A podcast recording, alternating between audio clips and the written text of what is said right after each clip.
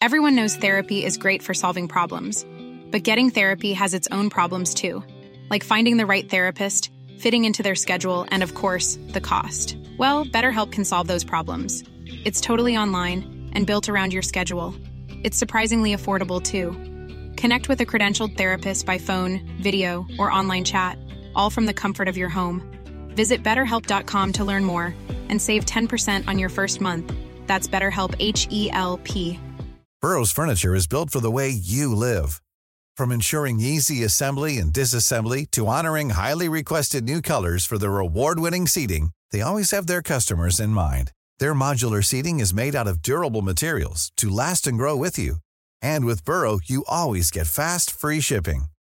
Get up to 60% off during Burrow's Memorial Day sale at burrow.com slash ACAST. That's burrow.com slash ACAST.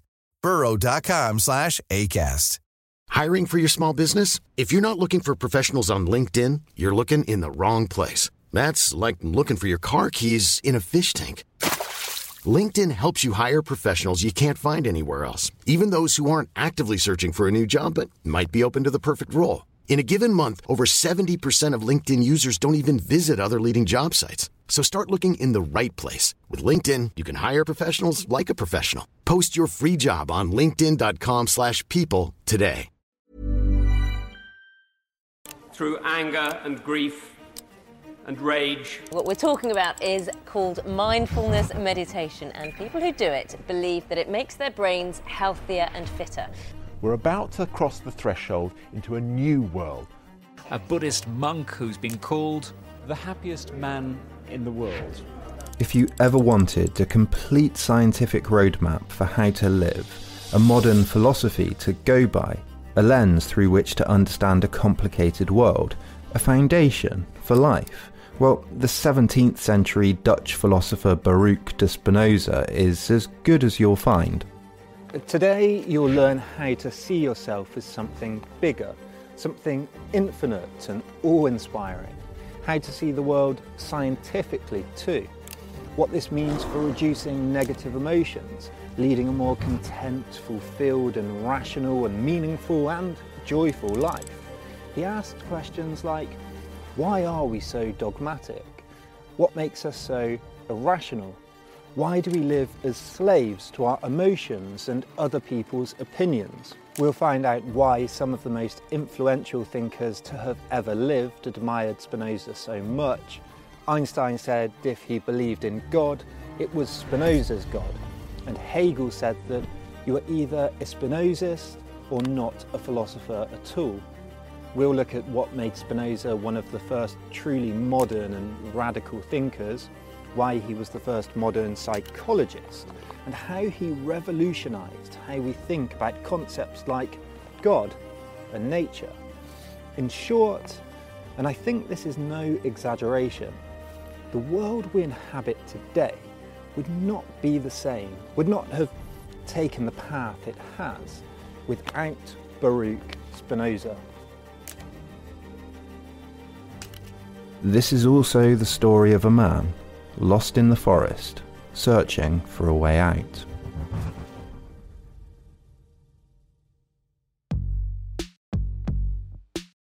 Statues, portraits, even streets bear his name. He has become an icon of reason and of the solitary thinker.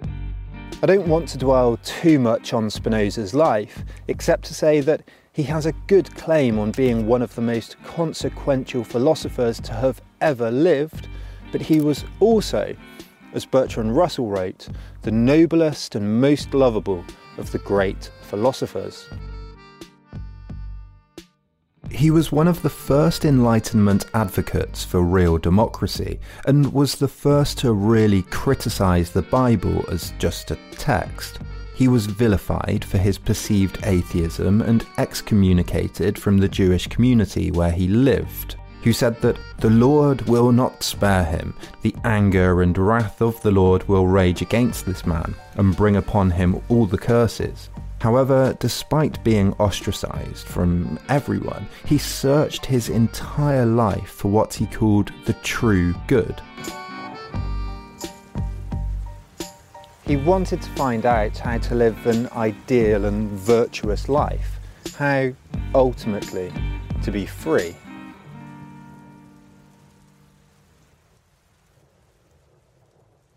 Before we get to the juicy bits, we have to do the grunt work. We have to map out Spinoza's idea of the universe. Then we can understand our place in it. It might sound a little bit complicated at first, but bear with me. If you get this, or at least just let it wash over you and stick with it, it will change how you think. Give me a few minutes to get through the complicated bits and then we'll get to the interesting stuff. And it should all come together. If you could condense Spinoza's metaphysics, his first principles, into one sentence, it would be this Being is one. Put another way, the many is one. What that means is actually quite simple. Everything us, the forest, animals, plants, stars, the laws of physics, and many things that are part of one thing nature. We forget this, of course. We think of ourselves as independent, as separate. But we also know that we're not, and we know this even more in the modern period. We know that we're made of atoms, we know that we need food, water, oxygen, energy from outside of us to sustain those atoms. We know that we rely on wood and tools and gravity and, of course, each other. We know about the circle of life, the interdependent ecosystem that the animal kingdom and the plant kingdom lives within, and we know that one thing affects another. In short, we know that everything is connected. So, how does he understand this many things in one nature truth? Well, he wants to lay it out logically and represent it in a kind of geometrical mathematical pattern so that we can use it to build more complex ideas with.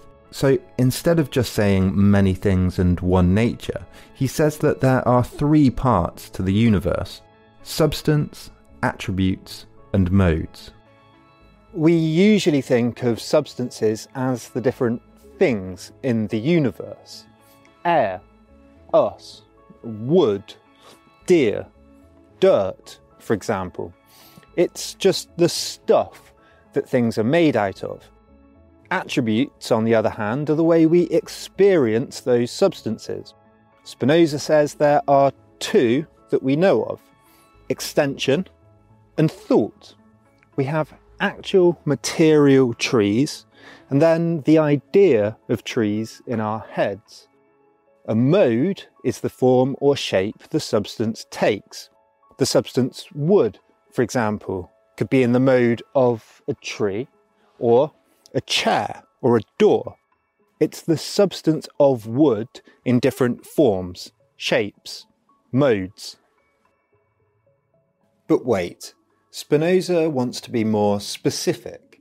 A substance, he says, if it's to be defined properly, should be an independent thing.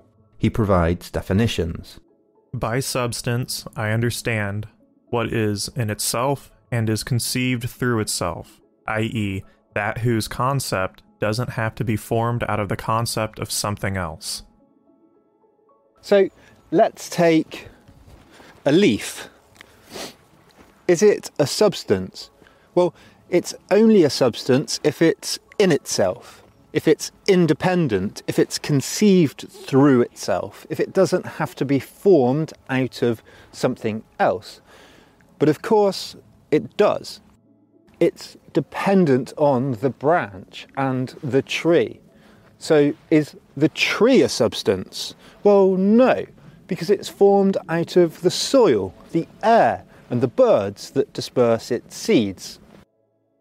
A substance should be an independent thing, yet, thinking through this thought experiment, everything is in some sense determined, dependent, an extension of things outside of it. So, if we're defining substances strictly, it turns out there's only one nature. Trees, people, plants, animals, there, we're all different modes, different shapes of nature, of matter. Spinoza saw nature as God. In fact, he usually wrote God or nature. They're one and the same thing. Why is this? Well, he thought of it like this God is meant to be this infinite, all powerful, omnipresent, omniscient lawmaker and lawgiver. But if that's the case, he can't be outside of nature. If he's not just part of nature, if he's not everywhere at once, he can't be omnipresent, he can't be infinite. He must, to be those things, be part of everything, with nothing inseparable from him, or her, or it. God couldn't be outside the universe, Spinoza realised. He was the universe. The ultimate laws were gravity, mathematics, the laws of physics, of cause and effect. So God, knowing all, seeing all, controlling all, had to not just be part of those laws, but actually be those laws, as if they were an extension of itself. Today, this is called pantheism. Spinoza was writing at the beginning of the Enlightenment and during the scientific revolution. He was trying, in some way, to square an old universe with a new one, one of science, of reason, of experimentation. He saw that all things, if you studied them carefully enough, were implicated and affected by everything else.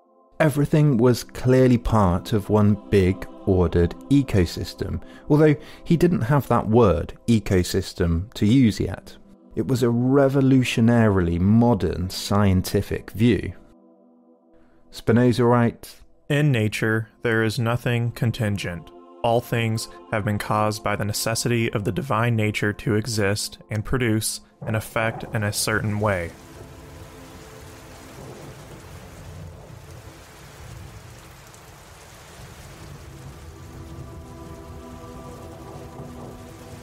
A storm pushes me one way, the wind pushes my boat. Berries draw me towards eating them. The tree grows depending on the rain and the sun. The deer is frightened in a different direction when startled. We all have desires we can't control. We are all like billiard balls, set off by causes outside of us. Spinoza's universe is a description of a singular, timeless fact. Everything is connected. Being is one. To understand ourselves, we must understand the natural world we are a part of.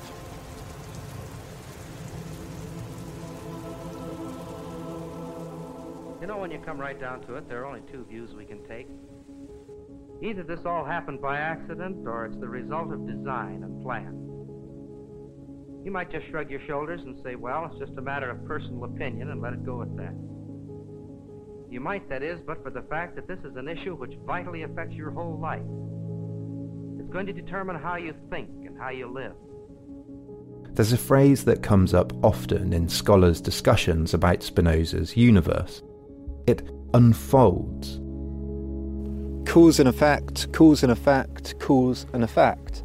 This is the root of everything. A seed unfolds into a tree.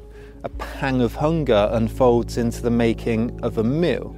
The desire for sex unfolds into a new human life. This path unfolds through the woods, and the cloud unfolds into the sky. The universe, since the Big Bang, has unfolded into an infinity of different shapes and modes. I shall consider human actions and appetites as if it were a question of lines, planes, and bodies. What does this mean? That we can conceptualize, trace, and map lines through our appetites, actions, and ideas.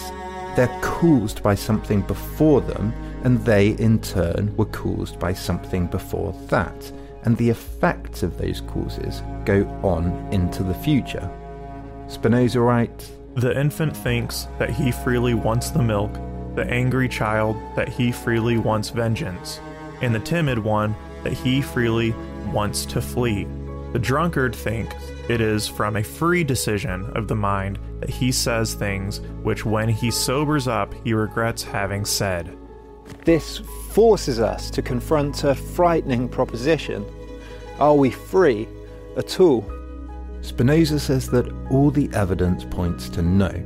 In the mind, there is no absolute or free will, but the mind is determined to will this or that by a cause which is also determined by another, and this again by another, and so to infinity. We only think we're free because our consciousness sits between one of those causes and effects. Between, for example, the pang of hunger and the decision to eat. But we see the effect of something like hunger or desire and then see that effect as a volition, a choice, a voluntary action. Let me explain. I just heard a lion over there in the English countryside. So I decide to go this way. Am I choosing freely when moving my leg this way was caused by the effect of the lion's roar? Everything is cause and effect. However, we rarely reflect on the long line of causation that came before. All action is caused by something external. Just because we watch over our own appetites, ideas, and actions as they enter and leave our minds, we think that we're free. The French philosopher Gilles Deleuze wrote that consciousness is only a dream with one's eyes open. Consciousness, in other words, is being sat over the top of the waterfall, watching mental stuff fly over it. Spinoza writes A body in motion moves until another body causes it to rest, and a body at rest remains at rest until another body causes it to move. Now, here's the interesting bit. How things, modes, objects, us, ideas, whatever it is, are affected by other things depends on the natures of each thing. The bird affects the tree in a different way than the rain does. An idea or a sentence affects two different people in two different ways. Everything affects everything else in some specific way. What's the scientifically minded approach to this? To understand how things affect other things. That's the key to the universe. It is clear that we are driven about in many ways by external causes, and that, like waves on the sea, driven by contrary winds, we toss about, not knowing our outcome and fate. He says that we have inadequate ideas about the effects of things. The trick to life, of course, is to have adequate ideas.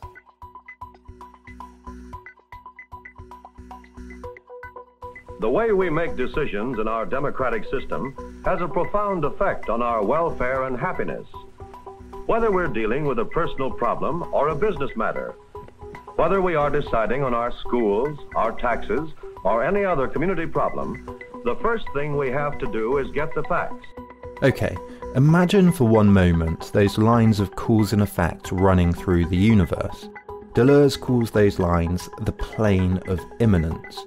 The bird is something to the tree, the tree to the soil, the soil to the worm, and so on the lion to the person running.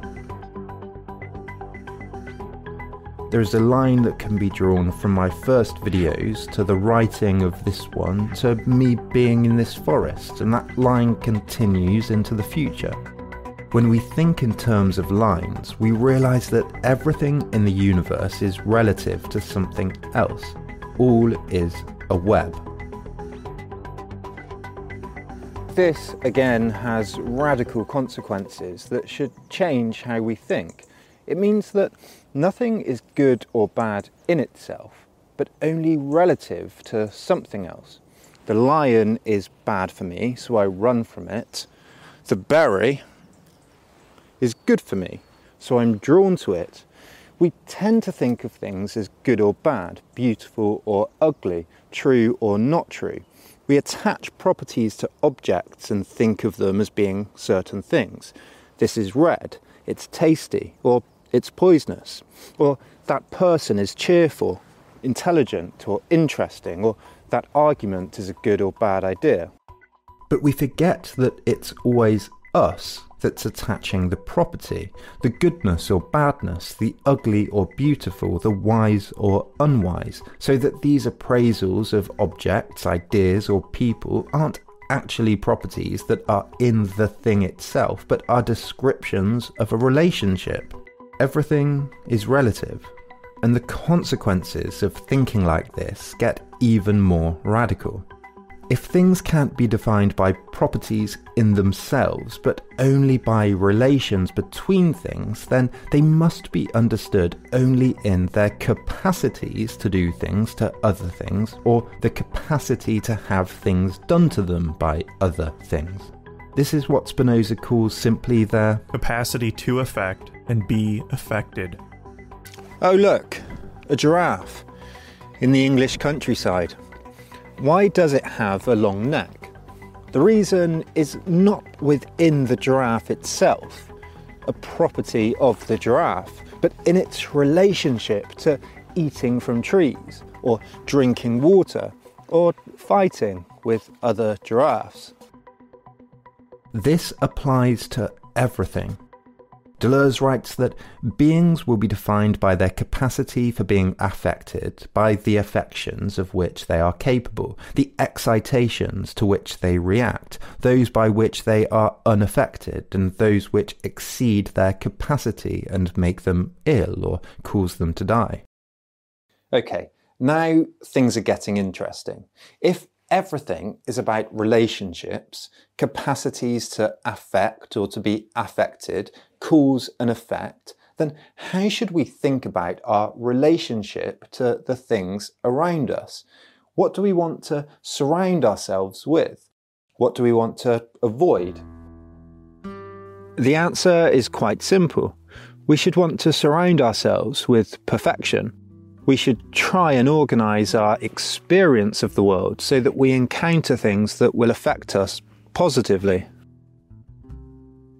The things we call good, the things that our relationship with affect us positively, we of course like, we approve of, we want more of. A good shelter has the effect of sheltering us from the rain. Great start. This is why Spinoza sees goodness and perfection as synonymous.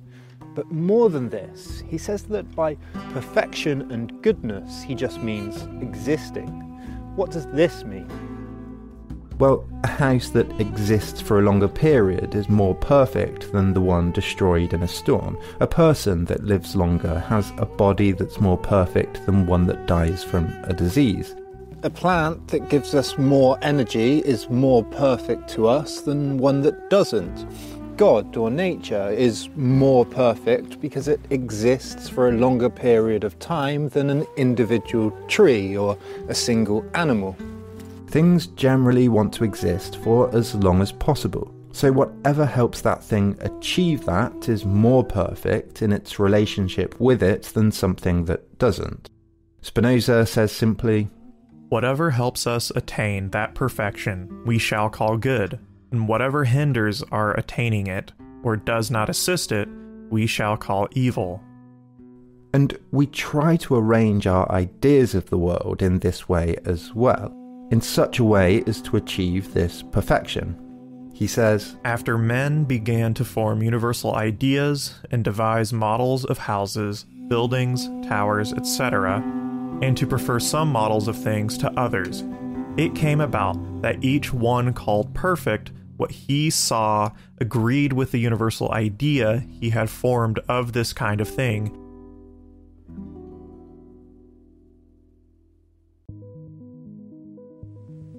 I think of fire in connection with emotions because when you become stirred up, when your emotions control your actions, It affects not only yourself, but the people around you. Psychologists find that control of emotions can be gained by understanding the stimulus response pattern. Okay, so lines of cause and effect run through everything, and everything has different capacities to be affected by and affect other things. Let's think about those affections. Look, a gorilla in the English countryside. I hear the gorilla, I see the gorilla, I feel fear. The gorilla's capacity to beat me in an arm wrestle affects me, and I'm pushed, I'm affected into running. Spinoza says that unpleasure is a man's passing from a greater perfection to a lesser. Now, again, this applies to everything. Our sad, angry, fearful, hungry, annoyed, stressed, anxious, frustrated feelings about things are signals that something is affecting us in a negative way, that we're passing into a lesser state of perfection. Think about hunger.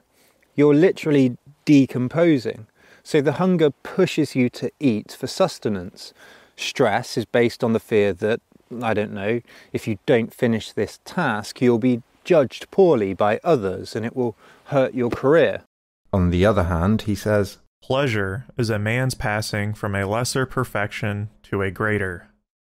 Like the term unfolding for the universe and lines for cause and effect, our emotions and feelings are signals of the potential passage to a better or worse condition, a reaction to objects we encounter in the world. Spinoza calls feelings, emotions, and passions the affects because they affect us. He thinks that all affects boil down to three main ones from which all the others derive joy, sadness, and desire. And they're all related to Spinoza's idea of perfection. Joy is the experience of our condition being improved, sadness, our condition worsening, anger, fear, hunger, feeling cold are all sad affects, sad passions, he calls them. Whereas love or confidence are examples of the joyful affects. But remember, everything is relative the affects are always about something in that line of cause and effect. So he says that a full account of the nature of each passion must bring in the nature of the external object by which the person having the passion is affected. Again, it's the relationship we have to focus on.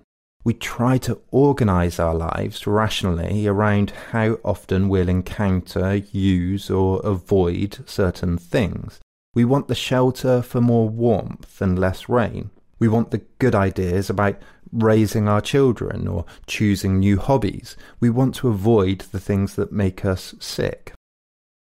So, how does this relate to Spinoza's big idea, the thing he spent his entire life trying to discover, finding what he called the true good of being free?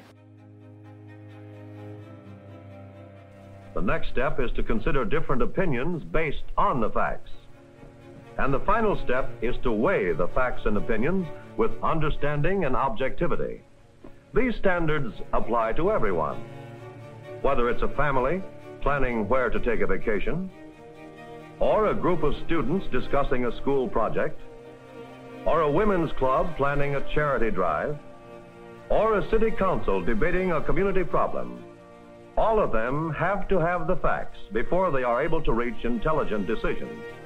Okay, so we're affected by things. We want to be affected by good things. We want to become more perfect, in Spinoza's words. Everything's a relationship, too. How do we begin to bring all of this together? First, Spinoza is an ethical egoist. That means that essentially what is good and bad for us individually guides us in what we do, how we think and act. He said that reason demands that everyone love himself, seek his own advantage, and absolutely that everyone should strive to preserve his own being as far as he can. He called this an organism's conatus, which he defines in various ways at various times as an organism's striving, endeavour, tendency, force, and power of acting. It applies to the tree as much as it does to us. Every organism strives to increase its conatus, to exist for longer, to achieve a better state of perfection. He says simply that each thing, as far as it can by its own power, tries to stay in existence. Because of our conatus, we have a desire for things that increase our well being food, sex, love, shelter, good ideas, and an aversion to those things that decrease it poison, violence, lions, gorillas.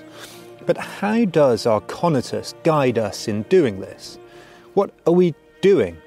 Of course, we have those natural urges, and some things are, of course, better for us and others not. But as usual with Spinoza, he takes the insights one step further. In knowing that the lion is bad for us and the berry good, we're doing something else too we're understanding those lines, the affections, the causes and effects in the world. The conatus needs to understand, to comprehend, so as to increase its power of doing the right thing to live longer. This is why Spinoza is a rationalist. Understanding is the key to everything. Understanding is the key to freedom.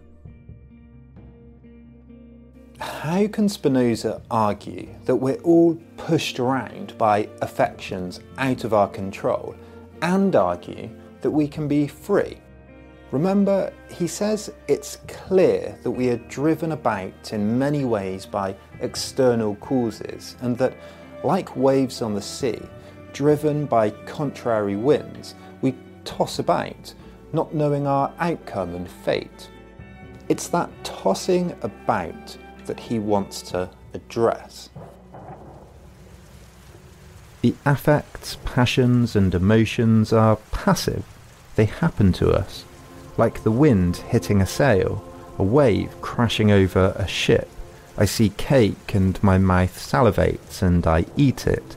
I feel like an idea is a good one, so I do it. I think the sound is bad, so I run but often our ideas are mistaken about whether those affects are really helping us. What we want to do is understand the real causes and effects of what we do. We want to know what really caused that sound in the woods before we run, if it's really harmful, and where we're going, if that cake is really what I want to improve my condition, if that idea is really accurate. Spinoza says that just relying on feelings and affects is basically a state of slavery because we're pushed around by them, not understanding and choosing for ourselves. Instead of being passive, we want to be active.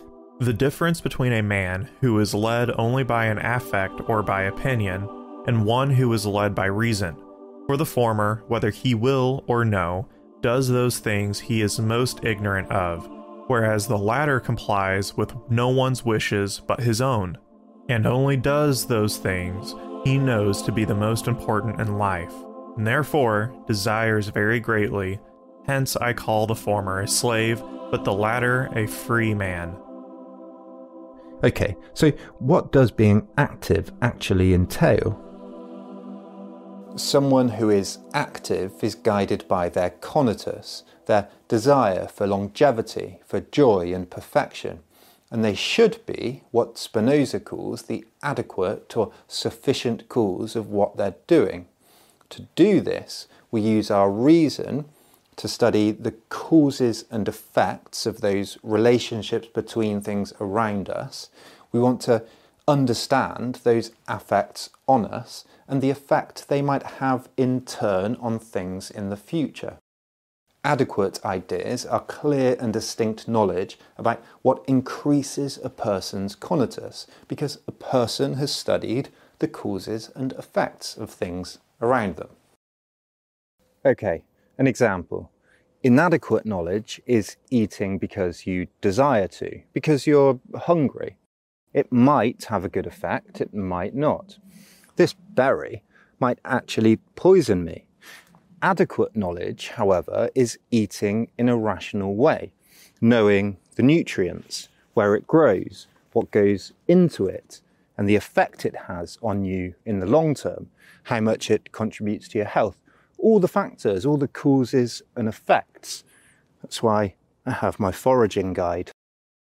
Don't know why I'm throwing my cowberry away. I wonder, is that actually a cowberry? Cowberry, can you see? Description also known as the lingonberry. This is a small evergreen. Cowberries are acidic but can be eaten raw. They're best used to make an excellent jelly, commonly added to jams, pies, and fruit sweets.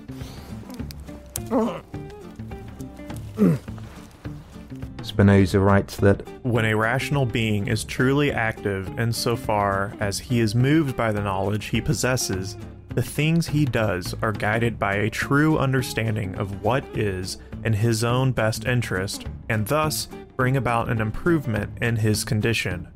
In other words, the free, active, reasonable person is driven by self determination.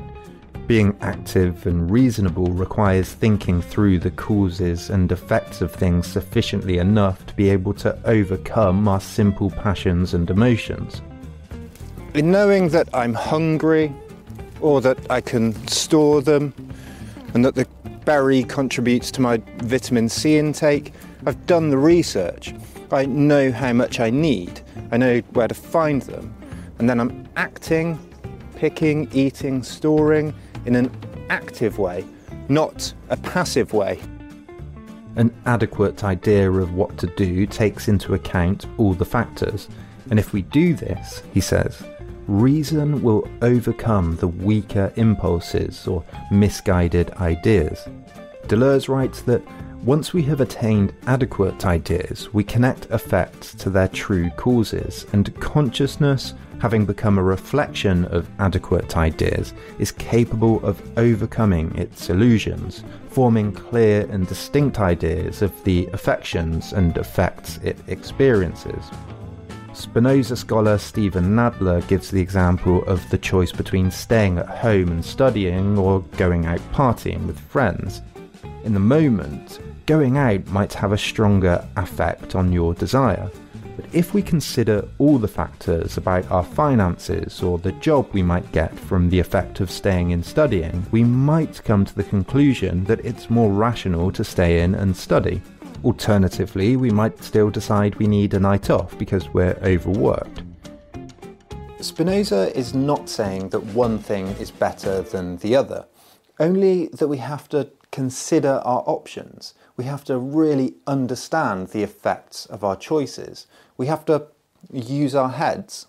Nadler writes that a person is therefore free when his adequate ideas are more powerful, effectively speaking, than his passions or inadequate ideas.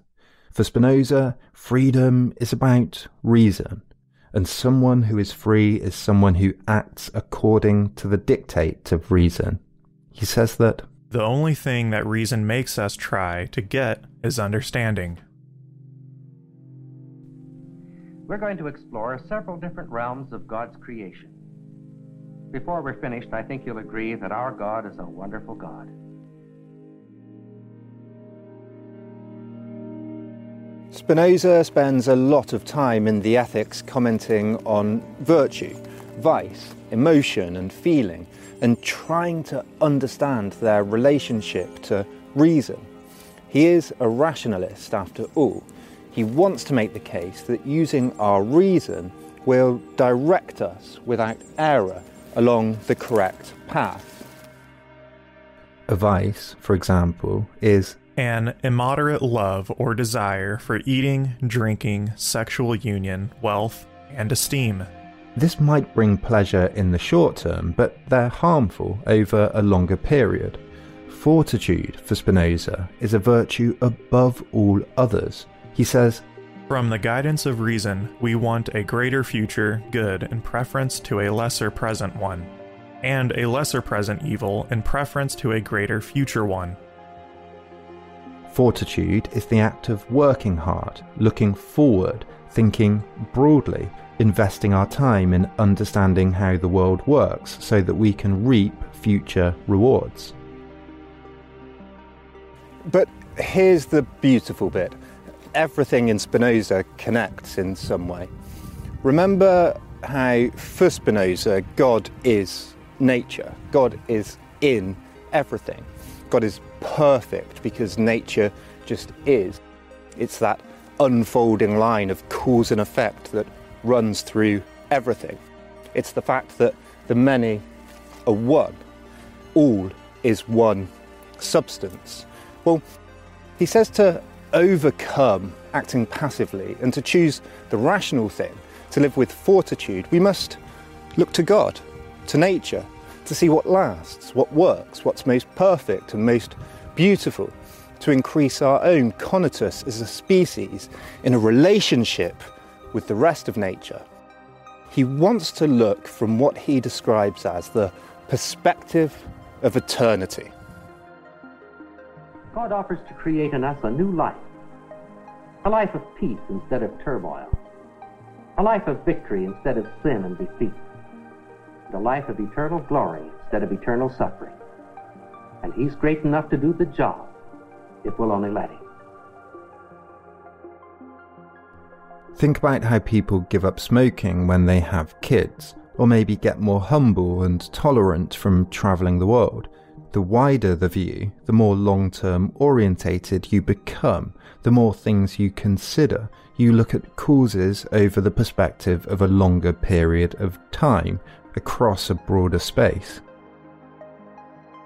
Looking to eternity is the most godly way of thinking, looking at everything from a God's eye view from the perspective of eternity, at what causes things, what affects things over the long term.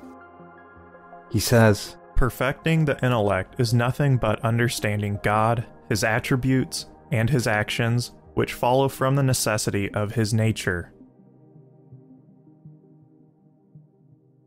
To take one more example, think about growing a plant to eat we learn from God, from nature, by watching, by experiencing, by seeing what happens when it rains, what soil it grows best in, which nutrients and how much sunlight it needs. Or in building a house, say, we look for the strongest wood that's the best insulator and lasts the longest, is the most eco friendly. Spinoza says simply that everything in life works in the same way uh, uses. Young petals have a fragrant aroma, true, and are worth harvesting and use if you have the patience. Uh, once enough petals have been gathered, use them to make a light panna cotta, swirl them into a sweet cake, or infuse them with a little chili in home brewed mead. He says, He who understands himself and his affects clearly and distinctly loves God, and does so the more the more he understands himself and his affects.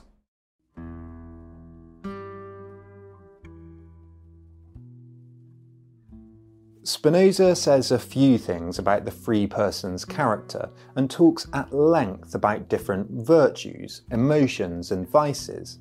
But fundamentally, the person led by reason and guided by understanding nature will have two things Strength of character, that's the fortitude, the striving, the will to understand the world. And they'll be active, choosing by reason, not passive, pushed around by the affections. Spinoza was influenced by the Stoics of ancient Greece and Rome instead of relying on capricious and unpredictable joys like sensual pleasure and fears or anger, ultimate freedom, he says, is grounded in reason. And from this comes a joyful serenity that arises from the knowledge that doing the rational, correct thing should pay off in the end. Joy, remember, is the feeling of an increase in our conatus, an increase in power. So Spinoza's ethics is grounded in increasing an active, in control, rational joy. But because we're part of the universe, we'll also take joy in seeing the affections and relationships of the world for what they are, being integral to it, a thing within it. He says, A person who sees the necessity of things regards their passage with calm and composure. Getting frustrated and angry at the universe is the result of seeing the world through the lens of inadequate ideas. Imagine getting angry with the lion, blaming the lion for wanting to eat you. You know it's not the lion's choice, not her fault. She's not morally responsible. Spinoza just says that we should look at the rest of the world in this way too. Seeing from the perspective of eternity means looking at how different affections, different causes and effects affect things with different levels of power. So the power of the lion biting your leg has its cause in the lion's hunger. We don't get angry, upset, or frustrated with the lion personally. Now imagine asking someone for directions in the street and the person ignores us. We get a little frustrated, but then we discover that the person speaks a different language, or is deaf, or is scared of us because they were harassed on the street last week. There are causes we didn't consider and have a powerful effect on the person. And when we look from the perspective of eternity, it becomes difficult for us to direct our negative emotions at single people, ideas, or objects. It becomes unreasonable. Spinoza says If we separate an emotion affect from the thought of an external cause and join it to the other thoughts, then the love or hate toward the external cause is destroyed, as is the mental instability arising from these affects. Powerfully, we should think of all of the causes of things, again, giving us a God's eye view, but also lessening the blame or negative emotion we feel towards one isolated thing or one isolated person. As Steven Nadler writes, this view serves to distribute the causal responsibility for the effect widely and dilute its power significantly, perhaps taking away its strength altogether. The intensity of the effect is weakened as it becomes less focused on one particular individual and more on a long sequence of necessitating causes. The same applies to our own negative emotions, our own problems. We must have knowledge about their causes and effects, otherwise, we become slaves to them. Because ultimately, we want to increase the joyful effects and decrease the negative ones. He says, So, someone who was led solely by his love of freedom to moderate his affects and appetites will try his hardest to come to know the virtues and their causes, and to fill his mind with the joy that comes from the true knowledge of them he will not think about men's vices, or disparage men, or take pleasure from putting up a show of being a free man. If you observe these carefully, they aren't difficult, and regularly put them into practice, you will soon be able to direct most of your actions according to the command of reason. If you follow his advice, Spinoza says, you'll find your way out from the confusion of the forest of affects You'll be able to see the wood through the trees. You'll see the bigger picture, the one from eternity, the God's eye view. You'll have perspective. And Spinoza's ethics have been applied to many areas and have only just scratched the surface here. But it boils down really to this reflect on the causes of things.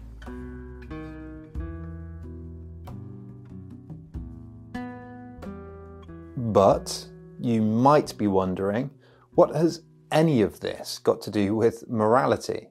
His most famous work is called The Ethics, after all. Spinoza's picture of the world seems to be quite self centered. So, before we end, I want to touch on what Spinoza says about community, morality, and benevolence. For Spinoza, morals can only be grounded in the simple fact that every organism and being wants to increase their own conatus. Spinoza's morality, or benevolence, is based on the idea that it's rationally wise to surround oneself with other people who are also rational, as rational people, he says, will want the same things as one another. He says that there is nothing more useful to a man than a man. Men, I repeat, can wish for nothing more helpful to their staying in existence than that all men should be in such harmony that the minds and bodies of them all would be like one mind and one body, that all together should try as hard as they can to stay in existence, and that all together should seek for themselves the common advantage of all. The opposite of a joy grounded in understanding and an increasing conatus are a life lived under the influence of the sad passions, so it's only logical to want to minimize negativity. We assemble the world rationally in order to avoid the sad passions, we put the affects of different things together and create assemblages of medicines, technologies, norms and values, entertainment, information, family and friends. As a species, we have common ideas. He says, The body has been affected, most forcefully, but what is common to all men? We all want to preserve the things that are good for our nature, and many of those things are common to us all. And if we're arguing, angry, suspicious, and fearful, rather than joyful, calm, and rational, we're increasing our sad passions, and that shouldn't be anyone's foundational goal. Moreover, two heads are better than one when it comes to tasks, and the rational person should always want to convince the other to come over to their cause, to be rational too. Or take the example of trying to work out how to grow this bush, this tree, these flowers. The more people working on the problem with the same goal, the better it will be. Scholars have been critical of Spinoza's view here. People have different goals, different values, but I think his point is that we should come together positively and ground any disagreement or debate or competition in those joyful effects rather than the sad passions, the negative ones. I'm not going to summarise. It's impossible to. I'll leave you with the last few lines of the ethics. The road to these things that I have pointed out now seems very hard, but it can be found, and of course, something that is found so rarely is bound to be hard for if salvation were ready to hand and could be found without great effort, how could it come about that almost everyone neglects it? But excellence is as difficult as it is rare.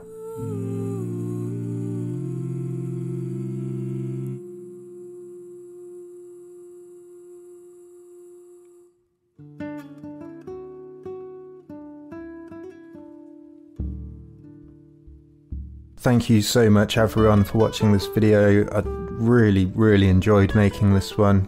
And a huge thank you to Epoch Philosophy for lending their voice for the Spinoza quotes. You can check out their great channel through the link below. Uh, there's a video on Deleuze and Spinoza you should watch if you liked this one. So thank you to them. And most of all, as always, thank you to my patrons, all these incredible people who let me ramble through the woods and ramble on about philosophy. It's my favourite thing to do. Uh, if you'd like to join them, get your name in the credits and access the Discord server and get scripts, then you can do so through the link below for as little as a dollar. Uh, please do that if you can. If not, hit like leave a comment for engagement, follow me on Twitter, all the rest of it. It really helps me out, and I'll see you next time.